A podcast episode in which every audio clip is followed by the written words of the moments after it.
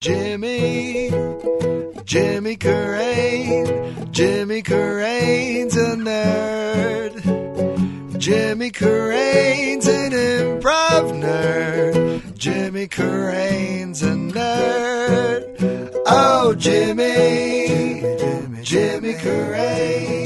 Everybody, this is Jimmy Carrane, and you're listening to another episode of Improv Nerd, sponsored by the good people at Hotel Lincoln. The next time you find yourself here in the city of Chicago and you're looking for a cool boutique hotel that's close to everything, right around the corner from Second City, across from the beautiful Lincoln Park Zoo, minutes to Chicago's Loop, it's the official hotel of Improv Nerd, the Hotel Lincoln.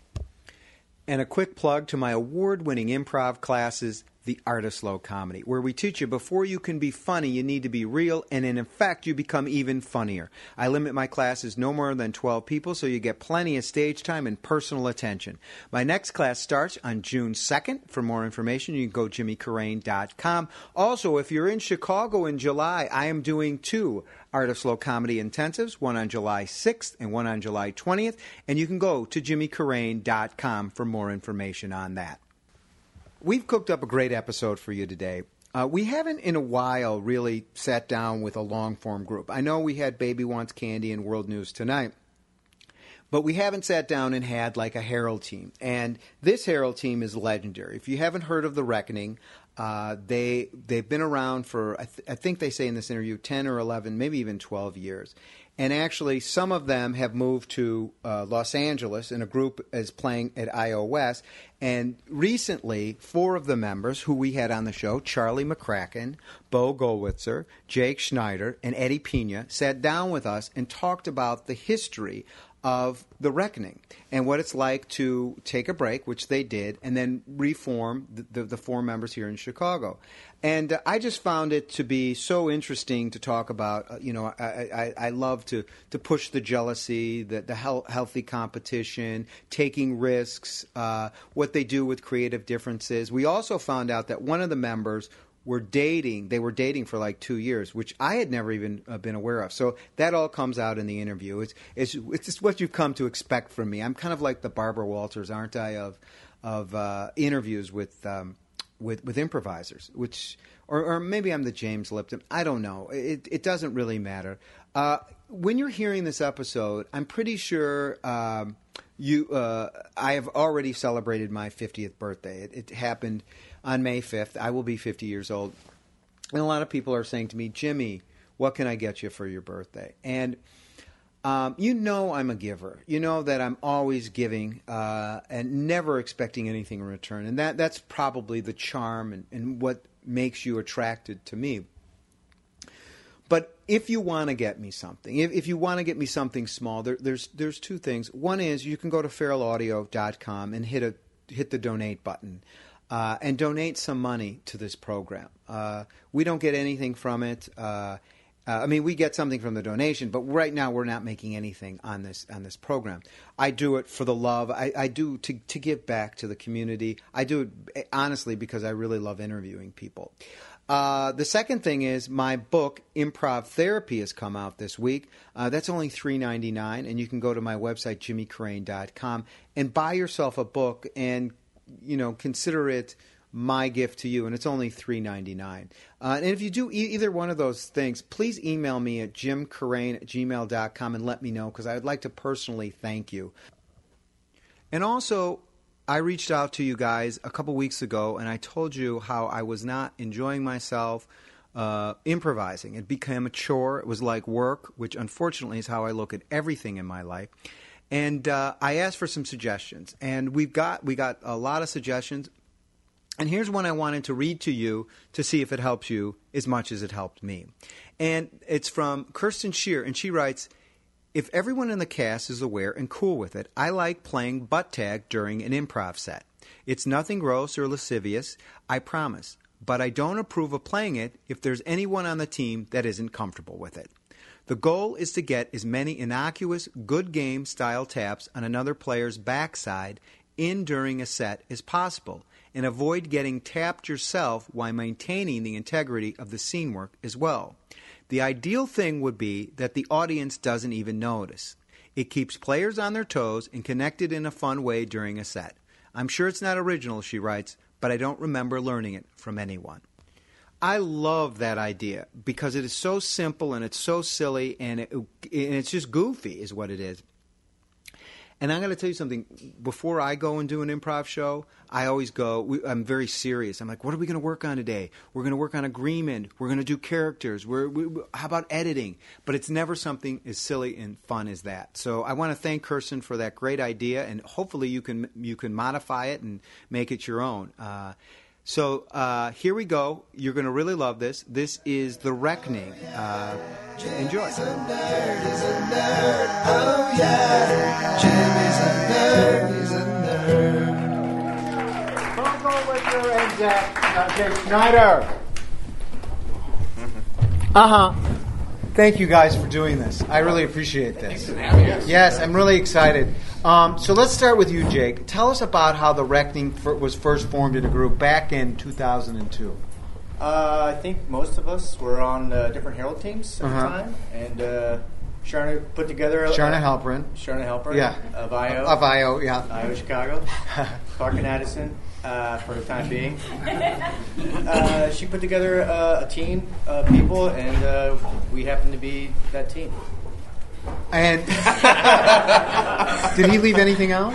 Uh, myself and Brian Jack were added uh, a few months later. We weren't originally in the cast. So you weren't an original member, Charlie. Right. Okay. Uh, we went through one schedule, which is two months at IO without us, and then Brian Jack and I were added on to the group. and Eddie, were, were you guys a house team immediately? No, not not really. We uh, and this is uh, we argue about this all the time. We didn't perform right away, so we weren't very good for a while, and uh, we weren't a house team right away. So explain that to me, Eddie. You were a team, but you didn't perform at IO. What did you guys No, do? We, we we didn't have a show right away. It was like maybe like half the schedule went by before we had our first show, um, and we would just rehearse a lot. And that was something that I, I love about this, Beau. You guys, there, there was like a commitment, or there was something about um, rehearsing. Like you guys all made this commitment, and you would rehearse a, specific time each week. Can you tell us a little about the commitment you guys made as a as a group? Yeah, I mean, I, I was, I think it was pretty normal at the beginning. I mean, it, you know, for any Harold team, and I don't remember even the night of the week that we were rehearsing, but uh, yeah, I mean, we we committed to doing that weekly rehearsal, but then I think I don't remember exactly how long into it, but we added a second rehearsal. Yeah, Shad Kunkel was our coach, Mhm. and so we rehearsed with him once a week, and then we asked TJ to um, coach us, you know, kind of as an auxiliary coach, and he ran a second rehearsal for us. So we at some point we started doing two rehearsals a week, and Why did the group, Charlie, decide to do two rehearsals? I think we just wanted as much time with each other as possible, and TJ was interested in working with us. Uh, so he sort of uh, like Shad. When we worked with Shad, uh, was really about team building. So we did a lot of team building exercises, and that really like formed the bonds that we have like interpersonally. And then TJ added more of an artistic sense to it that that um, just above and beyond what Shad gave us. So we sort of uh, blended those two things together. So give me an example of what kind of stuff that TJ gave you that was artistic. Uh, well, the, the most memorable thing is not even uh, artistic, but it was. I remember once he made us all confess like our deepest, darkest moments. And what did you do? You remember what you confessed? I don't. I do. none of Does us anyone remember? you all play. so weird. I mean, I totally blanked out. So much like- has happened. Yeah. but it was actually at our. It was at the. We rehearsed sometimes at an apartment that Brian Jack, myself, and Joe Burton shared Mhm. uh, over there in Halsted, and I remember that rehearsal too. Uh, and then afterwards, we went out on like our back porch, and you had like a view of downtown Chicago, like the skyline. And like we all looked at the skyline for a while. I, yeah, th- th- that was a very memorable rehearsal for like those two reasons, I guess. Yeah. I remember things now. Okay. TJ would TJ would do a lot of like um, exposing us to pulling inspiration from other sources. Like sometimes he would say like I ripped out a bunch of pages from different books, novels and stuff. Like read parts of these and then improvise off of those. And he would find all kinds of different novel ways for us to to pull information from what we were doing. I'm so fascinated about this confession thing. I'm, I'm obsessed by it. How do you think that it, it made you, uh, Jake, uh, uh, closer as an ensemble?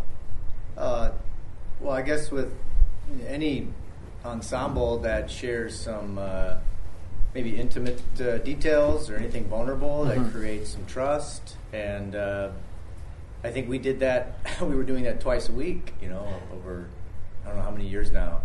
Uh, and we did it twice a week for at least five years or so. So I think just getting into the practice and the habit of doing that uh, translates to that that tiny little thirty minutes, 20 minutes that you have to entertain a group of strangers Mm. to really pull together on that uh, that intimacy and that trust that you practiced.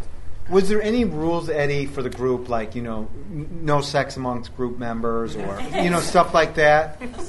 No. Did anyone anyone hook up? Because you had, had a long term relationship with. Yeah, Jet, With- Jet and I dated for like four years. I didn't know that. Oh, In, yeah. inside the group, Uh, yes. when you were still doing the. Okay, how did you balance that, Beau? Because you grow, you know, when I started out, they said Yeah. don't date in a group. Yeah. So, I never. We never heard that. I mean, you know. well, I'm, I'm. I'm, you know. Yeah. Yeah. Yeah. I started in the 20s. We Yeah. actually, you, we didn't have object work. We actually had the actual objects. you know. Uh, How did you balance that? Because that had to be at times challenging. Well, um, it wasn't. I mean, I don't remember it being super duper challenging, honestly. Like, uh, yeah, the balance was like, I mean, I guess there's a little bit of a challenge of like, one of you doesn't have a great show or not feeling good about it, and uh, you know you were a part of that show, and so you want to take some you know responsibility for it or whatever, and, and help the other person, you know, uh, feel better about the show, I guess. But um, yeah, I di- it wasn't like too much of a problem. I feel Did like you- I, I don't I don't feel like it. You know, Did you ever give notes in your relationship? Like, I did. I no no neither. I don't did remember she? either of us. No okay. no yeah. What about you guys now that you're, you know, as a group? How do you handle? Because that's such a sensitive thing. Notes. Do you give each other notes?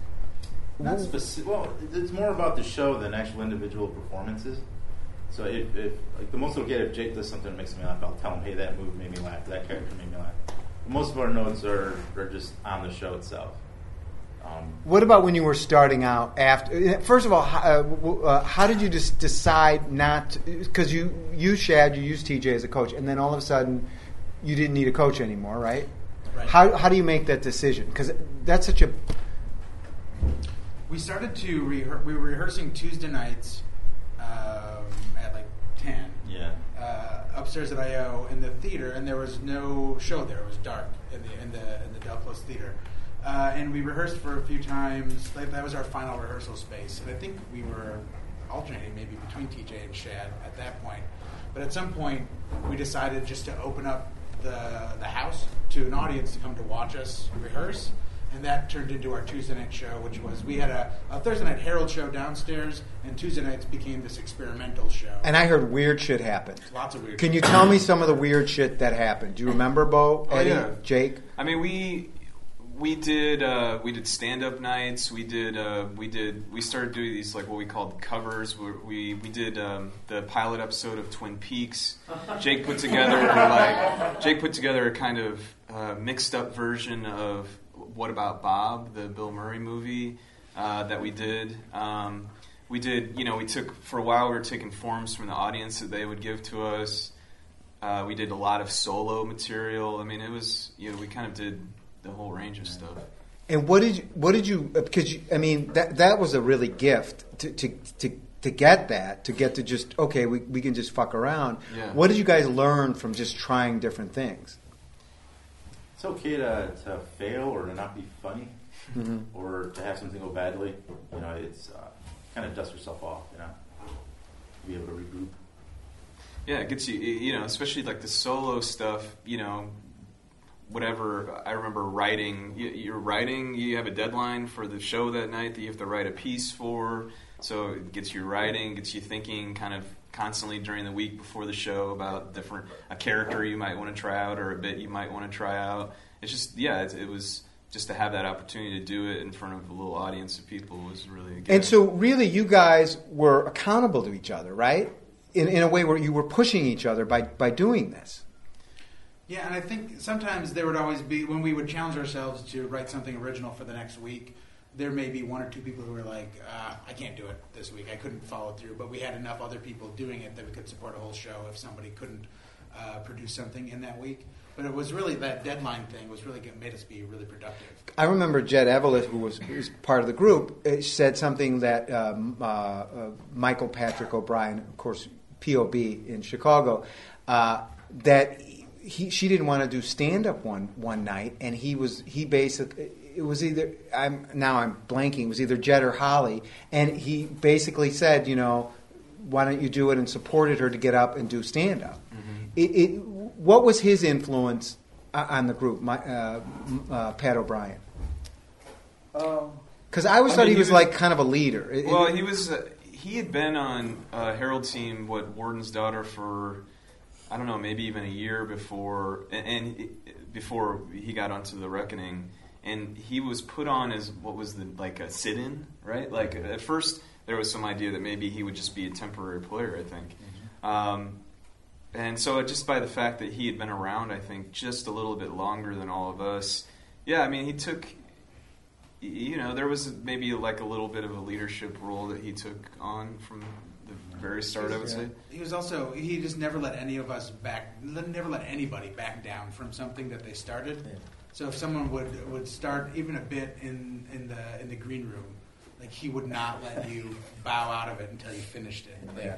uh, he just liked to push buttons and push envelopes and make everybody like accountable for what they start. but but he did it in such a sweet way, don't you think? It, Oh, wa- He wasn't like in your face about it. No, he brought no. you along. And it, it may have been awkward and uncomfortable, but he held your hand through the whole Yeah. thing. At the end, he was you know, Like he liked to get naked in front of people who came to the green Yeah. room when we didn't want them. Are you serious? Yeah. He would be Like, butt changing naked. his clothes. he would have underwear in, in, in his backpack for that. Like Yeah. whitey tighties, you know. Yeah. So it was like pretty He would- awkward. Yeah. The bit was he'd have to change his underwear before each show. so that if there's somebody in there that we didn't like, he'd just start changing. Start changing. Not even didn't like, but some Yeah. intern doing their job. Yeah. Just to, just to fuck with him? collecting drinks. Yeah, Yeah. just to, to be Uh-huh. like, he just stand with his just naked and put his leg up on a chair and start talking to them and see if they'd stick around or if they'd leave. Are you serious? Oh my God! How'd you, how'd you guys deal with that? You were just used to it. We just Laugh. pretended it was while, normal. All right. And how did Holly and Jet, the, the two women in the group, deal with that? They egged them They liked sure. it. Oh, really? I mean, we were pretty. Yeah, I mean, we were pretty comfortable with Yeah. each other from the very beginning. Yeah. You know, I mean, uh, yeah. And the shows, you know, we hung out a lot together, and so, yeah. I mean, there wasn't a lot that surprised or shocked us that other people in the group did, you know, pretty early on. So, Yeah, and, and that that thing, that thing you're talking about, like uh, when we sort of went our own way without coaches, so to say. I think I, I, would, I would credit uh, Michael with being a, a, a part of of what kept us together, and I think we still continue that today. Is uh, is our notes, and uh, we when we do get together and when do notes, sometimes they'll go longer than the show Yeah. because we're just having fun talking about what we just did together. And I feel like Mike was a was a big part of that. He would always uh, kind of suggest we all mention one thing we liked uh, from the night. You know, and I think the thing you're talking about too, Jake. To me, it's so amazing that this group has stayed together for what? I mean, 12 years. 12 years. Mhm. You know, and I would imagine down the road there has been creative differences. You you couldn't not be together that long. You describe yourself as a family. How did you resolve creative differences? Part of part of that was knowing that we had another show either that Tuesday or that Thursday. So it was kind of like, oh, I really don't want to do a bet, you know. But we have a show Thursday, so it's okay, you know. And it's not worth it. Like I, I, I can't stay mad at anyone, you know, in this group. Would would you get mad at people Occasionally, Ab- about what kind of stuff? mostly it was me just being tired, or, or just, just drunk, uh, you know, tired, and and just having a shorter fuse. Really, I mean, everyone's like so nice. I love everyone, so it's mostly just me. Did you get mad at people, Charlie? I remember um, really like maybe one time. I remember we uh, we brought everybody. My parents have a cabin up in the north woods of Wisconsin, and we all went up there for. Uh, we were going to film a movie. we decided. The Reckoning was going to do a movie. Yeah, uh, and uh, I remember I had uh, sent out a bunch of like uh, character assignments for everybody. Like I was way overproducing it to tell everybody what I wanted them to work on to bring up there, and uh, nobody did any of it. but I got up there, we were trying to do it, and I remember once we were at some lake house dinner, uh, some restaurant somewhere. I think I yelled at Brian Jacks like. You didn't do what I told you to do. This whole thing's falling apart. This is just not a vacation. We're supposed to be working up here. Brian's just trying to enjoy his like fried chicken dinner, Right. basically. Yeah. And then a half an hour later, it was all over. Who cared? But Beau, did you ever get mad at anybody?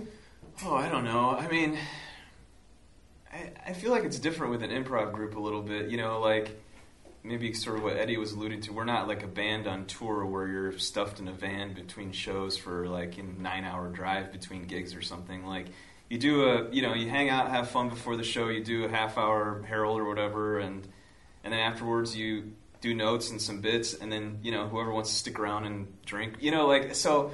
I long answer like I don't remember like yeah I didn't I don't remember some you know getting too upset at people. Jake, ever get mad at anyone in the group? Not that I can remember specifically in an amusing anecdote. Okay. Yeah, I mean, we would literally spend. We'd do a forty-minute show and then do two hours of notes and hang out. It was basically hanging out and drinking and having a good time. So it's really hard to, you know, for animosity to creep into that environment. So, people that have not seen The Reckoning and uh, people that are listening to this podcast, uh, people that are in the audience, what, how would you describe your style of play? We're we're I think we're we're intensely physical with each other. At least we, we were at the beginning. Maybe we're more careful now that our bones are getting brittle. but um, we were always very physical and very like aggressive uh, in terms of like attacking whatever first presents itself. So we were always very I don't know energetic about playing with each other. So, give me an example, Charlie, of the being aggressive and the first thing that appears that you're going to attack it. Um, it's hard to think of an example in a show, but I remember for the first uh, maybe two years, even that we were together, maybe just the first year, like every time I, I would maybe felt like I was more reserved at that time.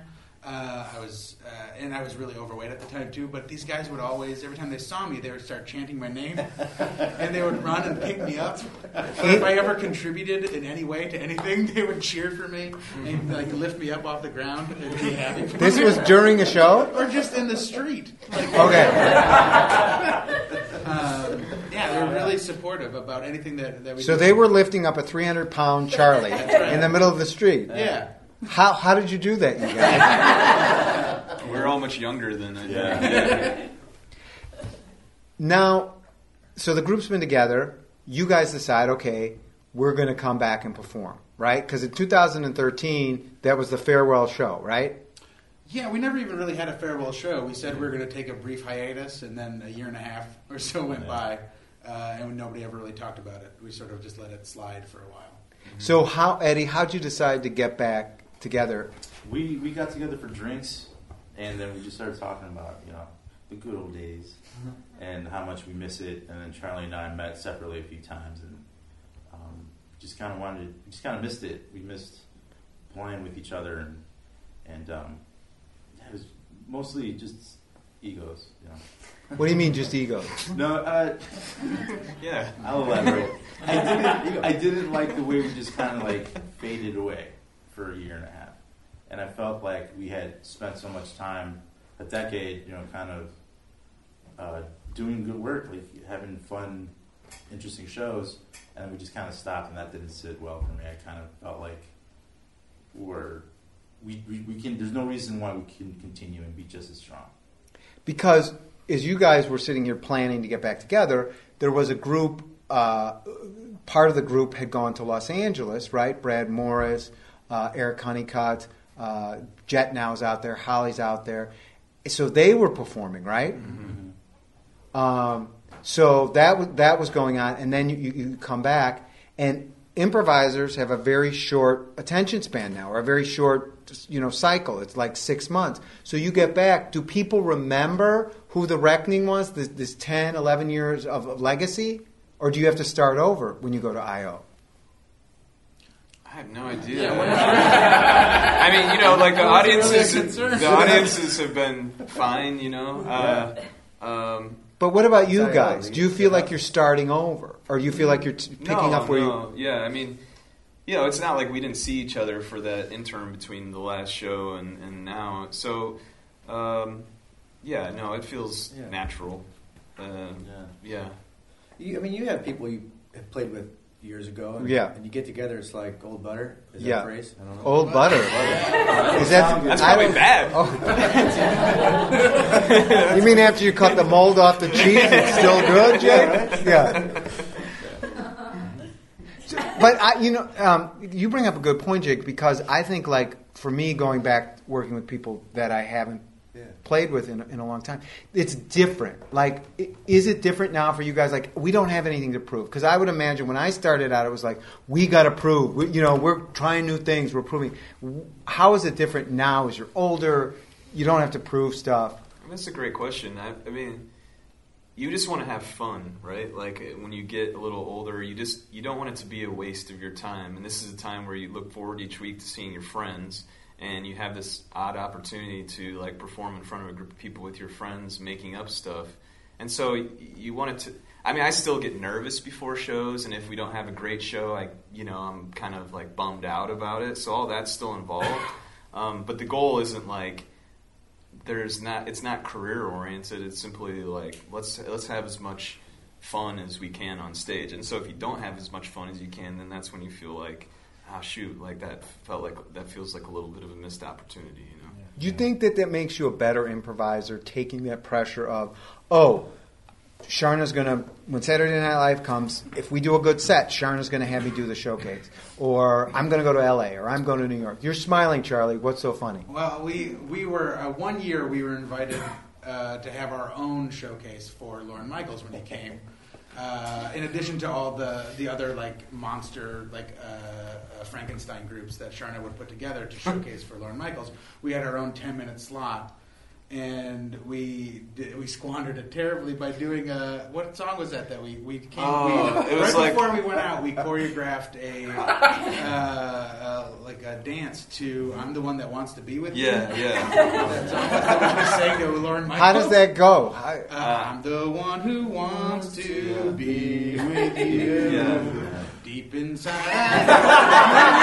feel it, feel it too. yeah I Did you have the parts down too? You were going to say you No, we were just doing a lot of like heart pumping and pointing at Lorne Michaels, and that ate up like literally half of our time. yeah yeah because you only get like 10 minutes and so we did Yeah. five minutes of song and then five minutes of really frantic improv um, Realize and I remember like they were holding the house because he hadn't shown up yet No, you know I'm, I'm not there yet. Well, No. and there was like one seat in the very back left-hand corner, and everybody's waiting. He, he finally walks in, and we do this like, yeah, I forget what is the band? Uh, trying to remember. Yeah. Is it Mystery. Mr. Big. yeah, Mr. Big, yeah. Um, so Well, how would you guys feel about that? it was Like at hilarious. the time, it was really like uh, unburdening to be like we all decided Yeah. like who cares about this? Let's do something that's fun and for us. Uh, and I think afterwards we're like, oh, that may not have been the best career decision, but it was really fun at the time. I But- remember Shad was there when we were rehearsing our choreography, he going like, want "This is a bad idea. Don't do this." We And were we're- looking for it. And I mean, fun it's of like him. that yes and thing where it's like all of a sudden someone like the idea percolates out of nowhere, and you're like, uh, all right, look, I guess we're I guess we're singing uh, Mr. Big Tune. And we're, uh, I wonder if that if that's ever you know because uh, as you know um, uh, Pat O'Brien is you know he's now on SNL he writes for us. I wonder if that has ever come up. Can you imagine the conversation God. between him and Lorne Michael? Yeah, You know? yeah, I That's why he know. had to change his name. Why did he? Why did he have to change his name? I think there are That's other his Pat name. O'Briens. Oh, Yeah. his real name, his first name is Michael. Yeah. Patrick is his middle name. Um, I would imagine in a group there's also like uh, healthy competitiveness. Would you agree to that in the reckoning? Yeah, I think so. I mean, you know, just in, I think people during the tenure of the group were going off to do sketch shows. Um, you know, uh, getting hired at Second City. So, it, so yeah, you want you, you feel like I want to try that too. That seems like a good thing to do. It, seemed like they're having fun doing that. So, I mean, the competition wasn't about like t- trying to top each other as much as like, oh, that's a kind of cool move that that person's now doing. I didn't even consider that that might be something I want to try at some point, and I'm going to try that now. You know, so There was never like, oh, I really should get Saturday Night Live. Uh, you know, and I don't want to paint it like, look, yeah, people get jealous about stuff. I'm totally envy. jealous. I'm yeah, totally- yeah. I'm I mean, I, 100% me too. jealous. I, that happens definitely, but yeah. So I don't want to be like uh, Pollyannish about it, but um, uh, you know, by the time I, I actually was in school when Pat got hired for SNL, you know, so uh, people were making their individual choices for themselves. They're you know going into their individual kind of on their individual paths, and I think we were all comfortable with that. You know, Yeah. so You guys are comfortable too? Yeah, Yeah. absolutely. Yeah. I also think we had we sort of had a group uh, and maybe a generational agreement that like ambition was gross.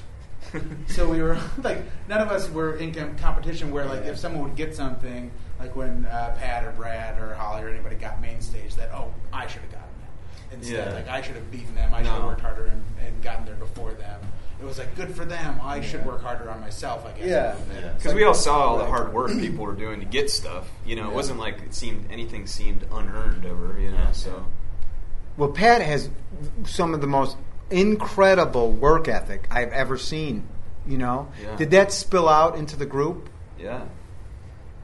Yeah, I mean, I was I was roommates with him. You know, Jake was too, and so we saw him working. You know, there was the the sketch show he did with Pete Gross, the sketch show he did with his sister, which was for a while ran on like Friday nights, or called This Day in History. I mean, he was writing sketch constantly, and what you had to decide was like, is sketch my thing, or is some you know? I remember thinking like, is that my thing, or is something else my thing?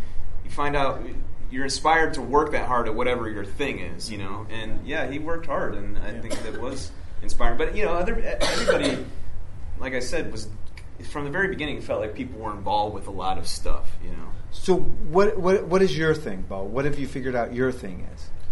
Um, well, I you know I went to school uh, like uh, writing. You know, I've been writing some short fiction now for like the last you know while. I went to school for that, and that's kind of my dual artistic focus next to improv. I, I feel like so. Yeah, I mean, I guess that would be my thing. Have you And- read his stuff? No, I haven't. Yeah. Really good. Yeah. Yeah. Thank you. What's your? what, what do you think your thing is, Jake? Oh, I have no idea. And Charlie? Um, I've just in the last year, I've uh, I've written my first play, which I'm really excited. It's going to Uh. uh, open at the Annoyance Theater when that opens down the street. Mhm. Uh, it's a musical comedy about Jim Jones. Mhm. Uh, Jim Jones, the the cult the leader. Cult leader, absolutely. Uh, so I'm really excited about that. Like that was really uh, fun for me to do. Mhm. Eddie. I, I have no idea. I'm a work in progress. Uh, but I have, I have two little girls, and they take up 99.9% of my time. Because you know, I think like being in a group, you know, you hear this all the time with improvisers. It's like, oh, I found my voice. I was with the Reckoning and I found my voice, or I was with Jazz Freddy and I found my voice. How do you like hold on to your individual voice when you're inside a group? A lot of it depends on the dynamics within the group. I always felt like we all, each had a lot of um, individual freedom that was supported by the rest of the group. Um, I always felt safe to try stuff or to, to make a weird move uh, within a scene and to, to know that it's going to be supported in some unique way. So it really, you kind of have to cultivate uh, an environment where everyone is kind of safe. and interested in hearing everybody's voices. Yeah, yeah. We were fortunate to be in a group where we were all interested in, in hearing those individual voices from everybody uh, at any given time, and like cherish those. And how does that? th- That just happens on stage. Yeah. Yeah. And like we might we uh, and we're happy to like uh, if Jake's running point at any given point in a show, like we'll all adopt his point of view or Beau's point of view or anybody else's voice that's going on, and be happy like exploring that for a while. Okay, so now you got a real challenge because you got to improvise with me because we're going to improvise now. So, what would you suggest me improvising with you guys? Because um, the last time we did a group, I think it was Cook County, and they were just like those guys are so quick and so fast and whatever. I, it was like I was afraid to stick my foot out because it was like a runaway freight train, you know. so how can I blend in to to or with with with the reckoning and not get lost and still hold on to my voice? Embrace the weird. Okay. That's exactly what I was thinking. And yeah, what I is mean- that? What is? Give me a tip to embrace the weird. Besides Well, not judging just- it. Yeah, not Yeah. judging and being willing to follow that whatever that thing that pops up that you none of us were planning on seeing, whatever it is, following it to its you know beautiful or ugly conclusion. Yeah. I always say that the, that your understanding of what's going on is not a prerequisite for your participation. So I don't have to understand what's going on. I don't have a problem with that. no, just Except assume we don't either. You know. Okay. Yeah. Yeah. All right. Clarified. Okay, so we're going to take a suggestion, and what do you guys usually take as a, for a sug- or ask for when you take a Anything. suggestion? Okay, can we have anything as a suggestion? Rainbow. Okay, rainbow. So the group hears rainbow, and how does the group process rainbow? Oh, we were not going to. Are we, We're, now? we're going to talk it out first. Well, we usually sometimes we talk it out, but if we Yeah. don't want to, if you guys don't want to talk it out, just to know, like, Oh yeah. what- so to understand your process a little. Yeah. If we if if, if that's going to inhibit your process, we don't need to Well, talk no, we about can it. talk We'll about it, it's later. fine. I don't Totally. know. I'll, I, whenever I hear a, this is just me, you Mhm. know, I'll bring a memory. I'll, if that reminds me of something, I'll. What memory if I comes to your mind, kick out, Uh, rainbow. Uh, uh, I remember uh, dressing up like a, a leprechaun in third grade. Okay. Yeah. And so, what will that lead to if in, in a s if if you had to bring something into a scene? Uh, uh, I might say, uh, Mom, do we have any carpet? I need to make some uh, mutton chops for my leprechaun. Great. Beau, when you hear rainbow, Oh, you know, I'm not super sophisticated, so I'd probably go on stage and be like, "Oh man, look at that rainbow!" I don't know. uh, you know, I remember Pete, Peter Gwinn like teaching us to go like the next step beyond, but I, you know, ten years later, I'm still not there probably. Charlie Rainbow. Uh, I would probably go to a window and put my hand on it and look out at the distance and say, like, the storm's letting up. That's exactly right. That's amazing. Eddie, Absolutely. Well, uh, we did have a, uh, a workshop about ten years ago with Pete Gwinn. a rainbow workshop. Just on rainbow. Every If you- scenario, Right. If you yeah. get rainbow, that's what you To do. Yeah. kind of reach out and maybe select the second or third thing that comes to mind. Okay, so this is interesting because when I started, Del always said, go to the third choice. So can you explain to people ab- about this? Go to the next next choice. Well, it's almost like word association. So if I hear rainbow, my first instinct is colors, kids, candy. So uh, if I hear rainbow, I'm going to open up a bag of Skittles and I'll probably join Charlie. At the window. So we'll, you we'll all join. Charlie you'll give yourself some some uh, an object work Yeah, off yeah, I tend to go physical. Okay. And if you can get him to open up a yogurt or blow a balloon during window. this. The master of object work. Yeah. Okay, let's go. We're gonna we're just gonna do some scenes and, and yeah. Great, have great. some fun. All Great. right, awesome.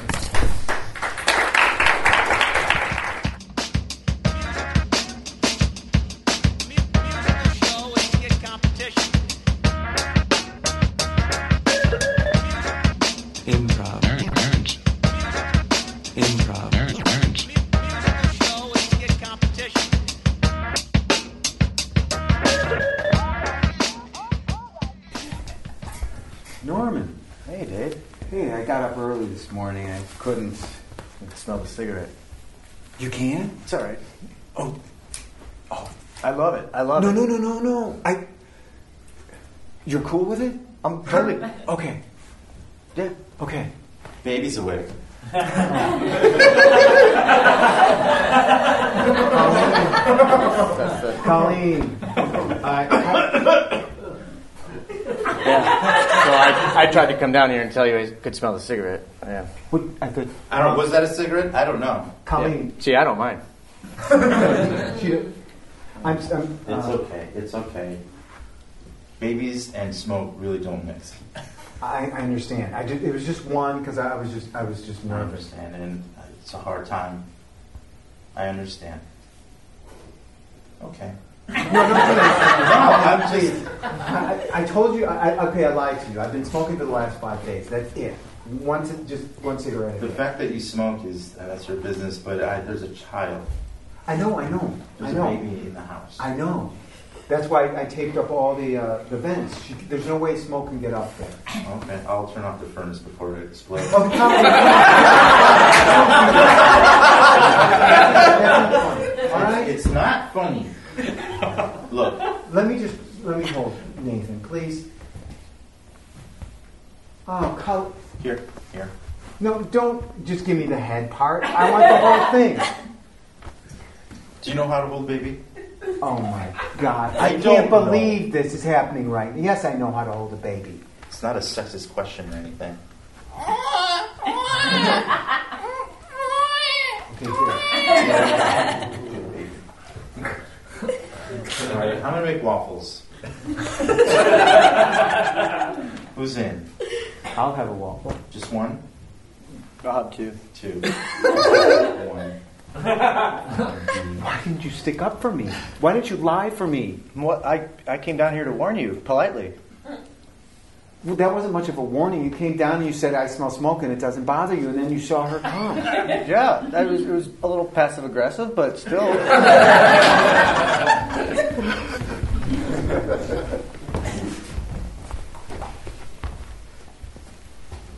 Stomach hurt? Yeah, Dad, I can't sleep. My stomach hurts.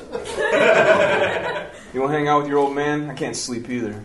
Does your stomach hurt too? No, I just can't sleep. Because of memories. Do you think I got memories in my tummy? Do you eat something? Would you? It's Was it hard the as- Denny's? I don't know. It's hard as a rock. That's not good. Can I feel it? What are your memories, Dad? I don't want to talk about them. Why not? They're stupid. Memories aren't stupid. They're the stuff that makes you who you are. You're a smart little kid. I know. You're smarter than I am already, honestly. Uh, I was just thinking about. I was thinking about my dad, actually. Grandpa? Yeah. You remember him at all? Not really. I remember one time I got a fishing lure through my finger and he took it out, but real hard. You're always getting in situations. I'm a kid. it's good to be what you are, a kid. we need to get you to a hospital. I think so. I don't want to make this all about me. You seem like you're going through something. No. Hey, thanks. Yeah, if we could talk about my memories for a little, little while longer. Seems like you're going through something, son. Yeah, yeah, I am. I am. Yeah, 16 now. Yeah. You know, I don't know. I'd love to take the car out, you know? I'd like to take the car out too. You can, Dad. I mean, take the car out. Oh, your mother'd get mad at me. You just gotta do stuff occasionally, okay? That's easy for you to say you're not married. Yeah, someday, I guess. I hope so. You're not gay, are you? no, jeez. No. Your mother and I are worried about you. About what? You being gay. What? No, I'm not gay. I experimented a couple times, but that's not a big deal. Experimented. Oh. Oh. I thought you knew about that. No, I, your mother and I were just talking. We were, uh, no, we had no facts, no, nothing. No. Well, this is weird. Uh, I don't know what to say. Yeah? I, have done a couple things, but I just to see what I felt. But I'm not gay. Whoa. so cool. Yeah, I'll uh,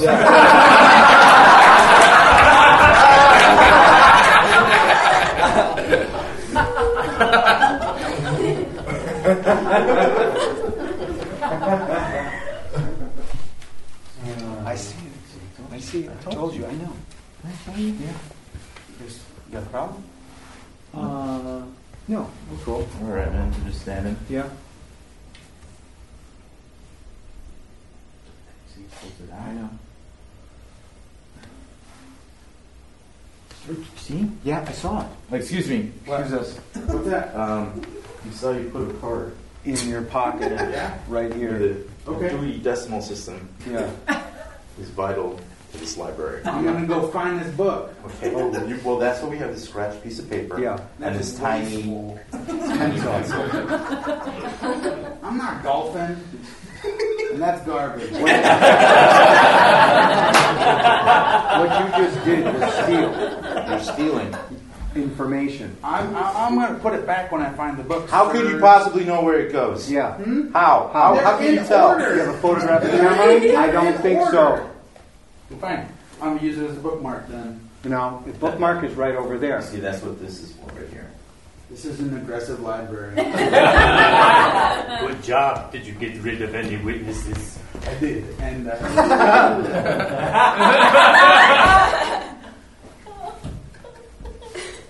Excuse me, there's no eating in the library. I saw him eat paper. I saw it too. Was it a bookmark or was it a scratch pen? Yeah, because we need to know. Because we have to inventory it. I'm sorry. Um, You swallowed it now? Swallowed it? if I did, that's none of your business. Yes, it is. If it It is. happened in this library. I'm This sorry, is one- a very aggressive library. I know. It is. Aren't there? You may very well be my best courier. Yeah. Did you get rid of any witnesses?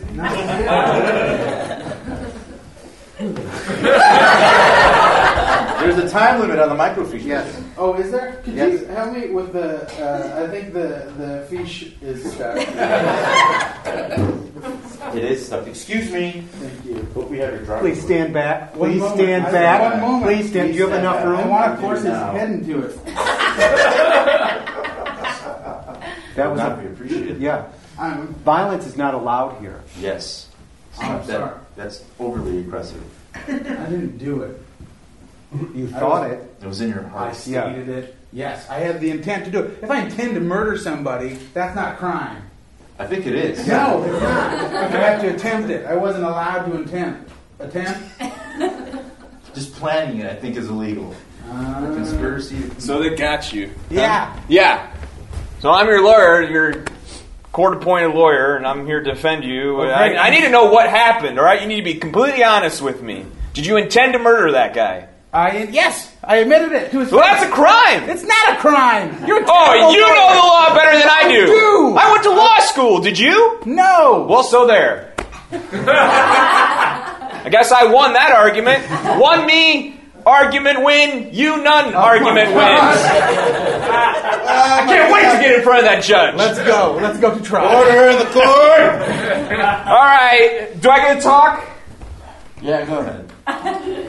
Oh, okay. So that guy's my client. I don't know why he's standing over there. Get over here. and who is that guy? It's the bailiff, Rusty. And I think this guy is the attorney I'm arguing against. And I'm pretty confident about my case. So, are you the stenographer? You told me to sit here. All right, you're doing a great job. Your Honor, my client has informed me that he intended to murder someone. Guilty. Congratulations on winning the case. Thank you. Did you kill all the witnesses? I have a chance to kill the witnesses, but I have a plan in place. Like a giant Rube Goldberg machine. Their decks are sealed already. I'm starting to think you're not the man for a job. Oh, really? I'm adding you to list. What, what list? You haven't killed anybody. Yeah, it will. It will. I, had, I have a- I have a scared the chicken into laying an egg. The, the egg rolls down the ramp onto a bellows. The bellows blows up a balloon. Scares another chicken into laying another egg. The egg rolls down another ramp onto the latch of a guillotine. The guillotine. I need to see your passport, please. if you want to get into America, I need to see passport. Sure, sure, sure, sure. There you go. There you go. All right, there. Your name That's me. Yagush. That's Yep. your name. Yep, Yagush. We Yes. call it in an American accent. It's Yagush. All right, there is. Uh, if you could lift uh, the, uh, the pant leg up, I see if there's any weapon. Oh, sure. Let you in Yeah, the right. Yep. Great. Nothing there, nothing Oh, there. wonderful. Great. Great. All right. Yes. I oh, I'm gonna. Uh, uh, my uh, hands are deadly weapons. That's a joke I saw. Oh, it is funny. Yeah. All right, sit down in that chair. Oh, all right. You're in a lot of trouble. Oh no. Yes, his hands are deadly weapons. Oh, thank you for telling me. Yes. I'd like to go into America now.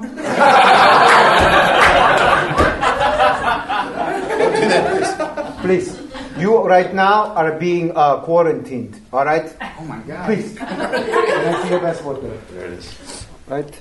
Stamp it here. Thank you. Great. Go right into America. Check his ankles. There's nothing wrong with my ankles. There's nothing wrong with his ankles. Although I- my back is a little. Are you a doctor? Yes, I am a doctor. Yes. My back's a little itchy. All right. Uh, it's probably uh, dried skin. Here, I'll give you a prescription of what Thank you. dry. It's, uh, it's over-the-counter Very much, doctor. wait, wait, hold, hold it a second. What? Oh, I dropped a thing. What did you drop? Oh, nothing. It was just a little dust. I cannot let you in America. What's Because your hands are weapons. It's like when you go into line, you say, uh, I've got a bomb in my bag. It's the same thing. I don't more like a metaphor. Excuse me, I left something in Canada. Can I run out Sure. real quick? Yeah. Go right in. Three point stance, like football. That's what I was. What do you think? So you wanted me to come in and test whether this guy's hands are deadly Yes, weapons. I'm Yes. the guy that tests that, okay? So I guess we're going to go at it He's a a federal agent. Federal agent, all right? I've run into people like you before, and let me say, I'm many and zero. So, never lost. You understand? Yeah, I guess so. I lost track of the times I won. That was your scorecard. I Yeah! Many and zero. All right, let's do this. Go. One, two, three, go. Oh, good. You're good. You're good. You're really good. Ah, you went straight for this one. What's up, grab my butt, you? Ah, You're a shaker, aren't you? Here. These are deadly weapons. Girls, What? get out of the showers. No, we're showering. Girls, get out of the showers. No, We're trying to shower and clean ourselves, Get idiot. out of the shower. Girls, Your mother. Hey, get out of the showers, please. We're twins. We do everything together. too old to be showering. Enough. Oh, you guys. I'm gonna flush this toilet. Dad. Don't make us feel ashamed of ourselves. You're too old. You're 27 years old. Well, that makes you 54. We're not going to get pregnant. Yeah. Not at this rate. What are you saying, Mom? Your, your father and I want you to get out of the house and be normal. Get out of the house. Get, Hand me a towel. Oh, now you have modesty. No, I'm wet. Here. What do you have in there? What are you? We're taking a shower. Yeah, well, what, what is that? What's that? It's a bottle of. It's a bottle of. And that's another bottle. That's another bottle of. We're drinking vodka. Oh my what? god! Yeah. All right, Just We're please trying to get, have fun. We're grown ups. yeah. We're way old enough to drink. It's eight thirty in the morning. get out. What do you? You just want us to like get with a man, get impregnated like a cow or something, give you babies. Give me Is that a- what you're about? Yes. Yeah. Yes. Yes, I- give us cow babies. I am 54. Make your parents happy. Sorry We to don't have give much. birth to the generation that you wanted. Yeah. Because oh, we're not like that. We go our own way. Stop it. Yeah, we're not here to Stop perfect it. what you did wrong. We're here to do our own stuff. We're gonna have to gonna make the same mistake that you guys did. Because you guys aren't happy, by the oh, way. Oh, oh, oh! we're- made a mistake. We're happy. We're- we made a mistake. You don't get along. You constantly fight. Like physically wrestle and so forth, you know? Yeah, it's good for the circulation. I don't. I don't like it. Survival skills. All right. I don't like it. This, just so you know, I don't. I don't like being hit. Oh. This is we're having we're gonna, this is Well, no, I just said as a side note, you will put a pin in it. We'll come back. But I think the physical abuse has gotten out of hand. All right, girls. open up that can of worms. Get, well, I want to show you the hot water bill. Is there still such a thing? Just the electric bill. I don't. Hey, uh, neighbor. Uh, Hey, Cal. What's happening there? Not much. Uh, my wife's off for, uh, went to go see your mother. Sure. Yeah, yeah. You can take the car out. You gonna get a little, uh, uh, get a little joyride on? Ah, I'm not gonna. Yeah, I'm, not, I'm gonna play it cool. Uh, Come on, Ah, let's get that little 67 Ah. Cougar growling. yeah, I haven't done that in years. Haven't done it? It's in mint condition. Don't want to leave the garage. Oh my god, yeah, Yeah. yeah. Well, how, how's that making I know what a mint condition looks like? Uh, huh? You got a point there. You got What a point get? there, Cal. Not a tally stick, you know? Ah, what is a tally stick? What do you mean? What do you mean a tally stick? 'Cause- Yeah, uh, Joey, are you challenging me? No, no. yeah. You're putting the chest out there. Like uh, you want to go fisticuffs because my wife's out of town. No, no, just when I touch, when I talk Converse, I get on my toes. Okay, great, great, great. When I hear tally stick, I just want to slug something. Oh, really? No, no, it's just a form of payment uh, up to Henry VIII. Great. I can't believe you just pushed me there. you just pushed me, Cal. Oh, with my knowledge or with your hand against my shoulder? I, uh, with your knowledge there, huh? With my knowledge? Yeah. Oh, all right. Well, how about I trade you? I'll trade you something, uh, something I know for something you know. Okay, great, great, Cal. Great. All right. I just gave you tally sticks. What do you got for me? I Uh, got a fun fact for you. Or give me a fun fact. Uh, Springfield's the capital of Illinois. Oh, I didn't know that. Who sure? knows these things? Yeah, I do. You carry around that in your head? I carry around in my head. You never know when uh, that's going to come to good use, man. Look at his name. Uh, how am I supposed to trust you if you're carrying around that Oh, kind you of just information? pointed on my chest. That's right. I pointed at you. I go to town for a weekend, you get a black eye. What were you doing? Okay, uh, nothing. Uh, Carol, I was doing nothing. Really? Really, I was just trading knowledge with uh, K- Cal there. Trading knowledge? Trading knowledge. Yeah, you never want to trade knowledge. Really? Yeah, really. I don't. That's why I have to go out when you leave. I go to town and trade knowledge. I'm sorry, I'm such a dullard. I like knowledge. Oh, I hear it all the time. Women don't get the knowledge they need at home.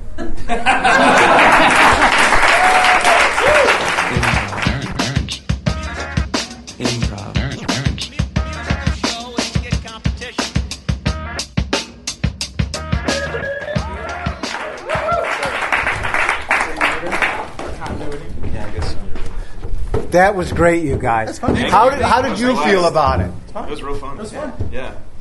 What, did- what uh, I the scene that we did, Charlie, where I was the uh, guy that was uh, getting you to America. I did not know where I was going with that. Yeah, me neither. I didn't know what I was doing. So, what do you do in a situation like that besides feel bad afterwards? That's me. Um, now that we're talking about it, uh, I probably like. Uh, I feel bad that I made a joke about my hands being weapons Uh-huh. because it was a joke for real, like from that character's perspective, Mhm. uh, and I had no intention of using them ever as weapons.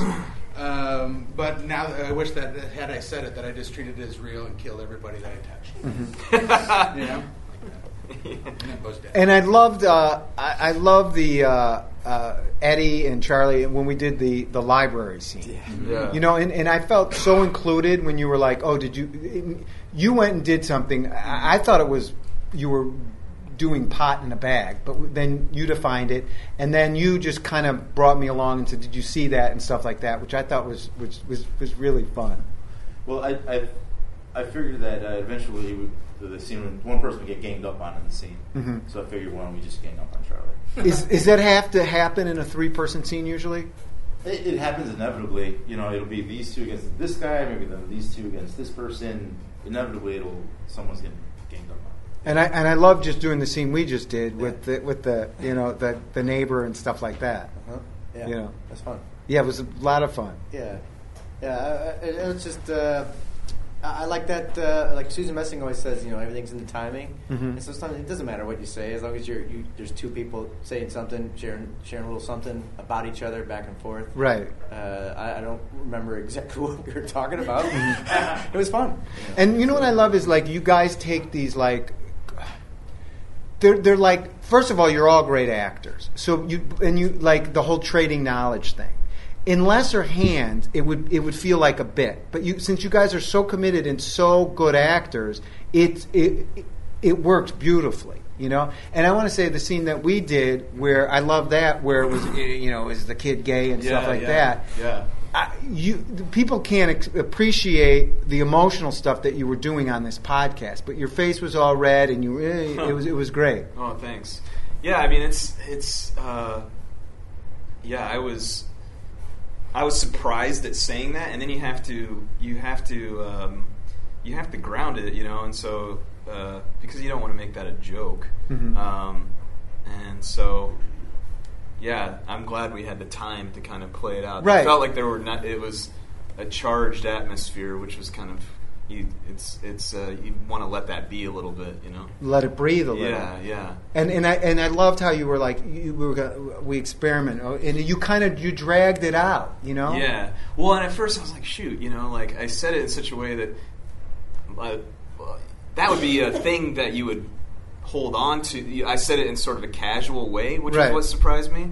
And then you kind of have to like come back to it a little bit, you know, Right. Like, because really, I think that would be like a really big deal, and that person would be like more considered of it. Mhm. And I was like, eh. I wish I would have played it a little more seriously because I threw it out and then I'm like, oh, we, your mother and I talked about it. and, Yeah. You know, Yeah. wish I would have handled it a little. It was super fun, yeah. It was fun. So let's. Uh, anything else we want to talk about? Now, what would you guys do after a show like this? How? wh- What would you say to each other? We, we would probably do just what you did, what we just did right there. Is say all this stuff that we liked. That.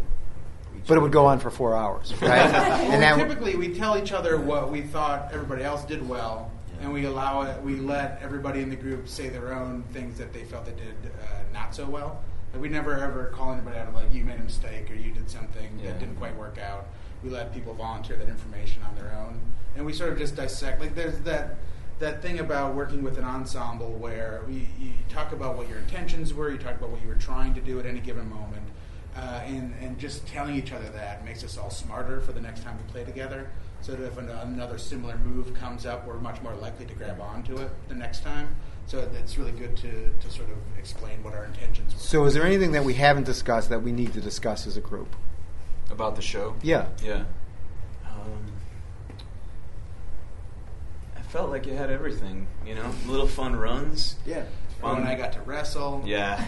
I really Uh, like that that uh, exchange of knowledge scene because Yeah. you uh, were so informed by Jake's physicality, Mhm. which is something that registers for me after, after playing with Jake for so many years. That he gives so much physically. Yeah.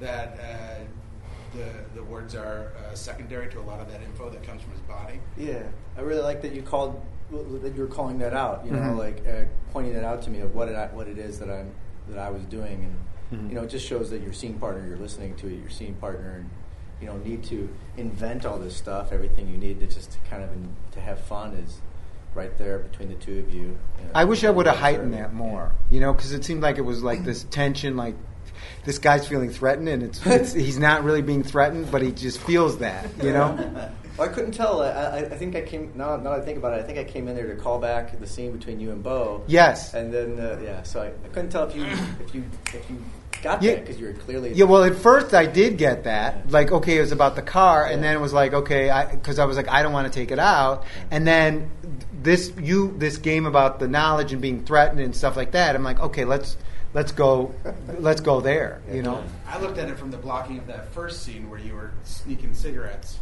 off the bat, was and impressive. Jake approached you in there. Uh-huh. Uh, but I was stuck on that side. I we needed somebody to enter from the other side to flip the, the stage on that. Mhm. We were all stuck on the other side. Yeah. Eddie with his baby. Yeah, I love that the baby. I, what was your thought on, on that walk on, Eddie? You know, because walk-ons people today, it, it just drives me nuts when you see a scene. It's in a restaurant, it's two people, and then the waiter comes in, and it becomes about the waiter. Yeah. Tell us uh, what was going on in your head when you walked in in that smoking scene at the top when you came in with the baby. Uh, balance. Uh, what do you mean by well, balance? you had felt guilty first. smoking a cigarette. Jake had come out to warn you about that, but he was cool with it. He was fine with it. So I wanted to play somebody that wasn't fine with it Mhm. and try to find a reason why they wouldn't be, and to kind of heighten that. So Mhm. it'd be more than just, oh, my wife doesn't like people smoking. It's like, oh, there's a baby in the house, Mhm. and uh, you're smoking around the baby. And the baby, a lot of people didn't know, was eating Skittles. Rainbow. yes. Okay, so let's uh, uh, turn the lights on, John, really quickly, and uh, let's take some questions from the audience. Yeah, right here, Ben. Hey, um, I guess for all four of you, I'm curious, uh, after having done the form for so long, like what your relationship with the Harold is. Do you feel like there's more to explore there? Is it never ending? Do you get tired of it? Seems like students want to abandon it right away and create their own thing. I mean, I was recently like coaching a Harold team, and I think it's I mean, it's super fun to do, you know. Like, and I was encouraged by the fact that everybody on the team was pretty into doing it too. You know, like there's kind of like corny aspects to the Harold, namely like the opening, really. You know, uh, but they were all for it, and I think we embraced that cornier stuff about it as well from the very beginning. So we had fun with that stuff, and we were constantly like experimenting with doing different openings, and so as long as you kind of you know, are attempting to put your own spin on it, you know, while staying kind of true to the spirit of it, uh, there shouldn't be any reason to feel like, uh, you know, bad about the Harold, you know. Great. Uh, right over here, Tom. Hey guys. A quick question. Uh, you all been teachers or coaches and so forth. How are you able to translate what you've learned from Interactive for all these years to your students? Anybody answer? Come on forward, answer. It was part of the reason why our notes were like four hours long. Yeah. Is because everyone was coaching and directing at one point. So everyone wanted to kind of like get their say. I didn't, but it was all like useful information. No one was just kind of like talking out of their ass or anything. It's it- it's kind of hard to kind of verbalize the like the group mind part of it, but there's specific things you can do within an ensemble within a show that lends itself to having um, just kind of loose, fun, connected shows. So that's what I kind of, at least what I try to focus in on.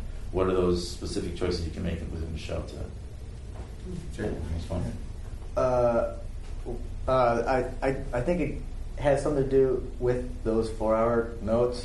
It's not like we do a show and then go and shoot pool and go bowling and get get drunk and party, and we'll do that too. But I I think it has something to do with that. Uh, that, that what is that? For, uh, don't go to you know in a couple in like a marriage. You don't go to bed mad or something. Um, without even thinking about it, we never we never did. And so that's something for any I think group to keep in mind is if you can. The show's over, great. Now, what did you like about the, the that opportunity to to have a what did you like about that opportunity to have a good time with your friends, entertain an audience? What, what are the things you can be thankful for, uh, and, want, and, and then go home? That brings you back. Uh, Justin. What are your thoughts about like the perception of um, the gatekeepers for success in the Chicago improv community? Is that a thing or uh, false? Yeah, are there? Who, who Who are these who? people should? I mean, you guys said uh, you know Charna got you the showcase and things like that, Oh, and yeah. I, I think a lot of people that are com- just now coming into pro- improv and moving to Chicago feel like they have to impress the established people in order to get any real success. That's. I think that's uh, that's so uh, uh, defeating to morale as a, as a performer. I think the best thing you can do is is work and produce things, just create things, and then show the things that you create. That's impressive. Having completed work is impressive. Um, not trying to get someone's attention and any anybody any particular uh, person's attention. What you want to be able to do is create the things that you love, that you're interested in, that you have a real passion for, and the people who are uh, who that appeals to are the people that will help you. Yeah. Right. Rather than trying to tailor something specifically to any individual or group of people to get their attention. And I hope that's not happening. I hope people aren't there you know, putting it out there as like, oh, you have to impress such and such and such and such, or alluding to that. And that's kind of gross. Well, I, mean- think. Go on. Well, in the rea- you know, it's like we were on the position of being young and. Prov- I mean, I remember checking the schedule and wondering if I was going to be on it. You know, like I think, but the quicker you can pass through that phase, because it's a phase, and get to that place where you're like comfortable, just like, hey, you know what? Like I am good enough doing this stuff, and I'm now going to start making my own stuff. You know, like there's phases to this, like the development of a performer here, and so the, the quicker you can pass through that phase of worrying about the other stuff and get to that part where you're like, cool, I have I, I've got an inkling of this voice, and now I'm going to try to develop it through all this work I'm doing. The better. I don't know the secret to like doing doing that quickly, but it will happen. You know. And it diminishes the work, especially in terms of Harolds, to play from a place of not screwing up in front of people who might be watching. To play to avoid failure rather than to play for success. I think that the, the worlds of difference between those things. So uh, we got to wrap this up. What advice, each of you, would you give to an improviser starting out today? You'll use everything you've ever learned, and uh, don't be a dick. Don't be a dick on stage and off stage. Yeah. Yeah. Yeah. Everybody you interact with, you'll interact with again, and again and again, years Yeah. later, months later, whatever, like down the road, the the like someone who you barely noticed as an intern or something someday is going to be in a position to give you a job someday. And you don't know who that might be, and you don't want to fill the world with that junk, anyways. But you don't want to burn any bridges. Just be polite and be a professional. Um, my advice for an improviser, though, is like know yourself first. Like, What does that mean? Like be aware of what's going on in your mind and with your own emotions. Like it's it's so impossible to expect someone to come up on stage and to portray real human emotion if they're cut off from their own real human emotions and they deny those parts of themselves. Like m- the most fruitful preparation that I can do before any show is like, what have I been feeling lately? And I'm going to take these three or four emotions that have been going through my life in the last few weeks. and I'm going to have them ready at hand uh, for the stage because that's what that's what I'm ready to do. Um, and if you don't have like a knowledge, you know, your own emotional awareness, you're, you're going to be taking shots in the dark. Beau? Um, I don't know. I think you know, just have fun, you know, and play with joy. I, I don't know the, how you do that exactly, other than like you are paying attention to what you know, paying attention to what your teammates are doing, and you know, supporting that, and just being in the moment. Uh, you know, that's not a coherent piece of advice, other than just. Uh, be in the moment. yeah, shit. Jake? What a missed opportunity. Yeah, yeah. Have have fun, uh, and, and, and with with a couple of things we talked about is uh, I'll I'll tell anybody I'm I'm coaching to uh, write stuff down. Um, um, whether that's uh, just write something down after the show that you liked, uh, might be some bits that that you liked, uh, just to remind you what why you do this. Hopefully, it's because you like it and uh, you want to be around other people who like it. So just remind if you write little those little things down like that, it's just a, a nice reminder of, of how positive it is. Whenever those cloudy storms of oh I didn't get that gig I wanted come come rolling through, and they will, they always will. Uh, but if you always have it just written down, even just that act of writing it down, write it down and throw it away, even. Um, but just that act of reminding yourself, oh, this is fun, and there's other people that enjoy it, like Beau was saying. Um, that's the most empowering thing from that. And then, uh, then you'll dis- you'll discover what gatekeeper you need to talk to eventually. Once you have your work, once you have once you've worked on your thing long enough, you know, um, you'll know where to take that. You'll know who to sleep with. Jake, Beau, Charlie, Eddie, thank you so much. The Reckoning, check them out Thursday nights, 10:30 at the IO Chicago. And there you have it. Another episode of Improv Nerd is in the can. It is episode 86. I'm getting the numbers down right. I, you know what? I was never good at math, but uh, lately I, I think I've really caught on with, with getting these numbers. I want to thank all the guys from The Reckoning, and you can check them out at IO Chicago. Uh, go to the website. Uh, it's, it's a show really worth seeing, so check them out. Uh, also, I want to thank uh, the good people here at Stage 773. They're the people that treat us like a rock star. This is our home base. We love those guys, and as always, my producer, Ben Caprero. Without, without him, you wouldn't be hearing my voice right now. He makes it sound so slick and so professional. Uh, we are uh, on Feral Audio, and we are not alone on feralaudio.com. There's other podcasts, so check them out, like Todd Barry, Matt Dwyer, Steve Agee, Dan Harmon, Chelsea Peretti. It's just I'm just name dropping. That's that's all that's all I'm doing. So check out feralaudio.com. Uh, for more information about me and my award-winning classes, uh, the Art of Slow Comedy, and my upcoming electives in July, go to jimmycarrane.com. Uh, and also my improv nerd blog that is going to make you a better improviser. From the inside out check that out. And that's also on jimmycarrane.com we are on so many different things. We have a facebook page so please like it please because it helps with my uh, low self-esteem. That's improv nerd on facebook. Also improv nerd underscore nerd is our twitter handle. So uh, follow us on twitter. We also have a youtube channel. I mean we're, we've become a corporation overnight just just overnight. So check those things out. I also want to thank our sponsor the hotel lincoln and I want to thank you for listening. And until next time, remember walk, don't run. Jimmy's a nerd, he's a nerd, oh yeah. Jimmy's a nerd, he's a nerd.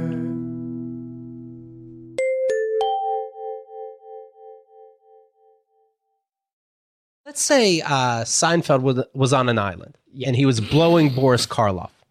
What would it, what would that be like? it might go something like this.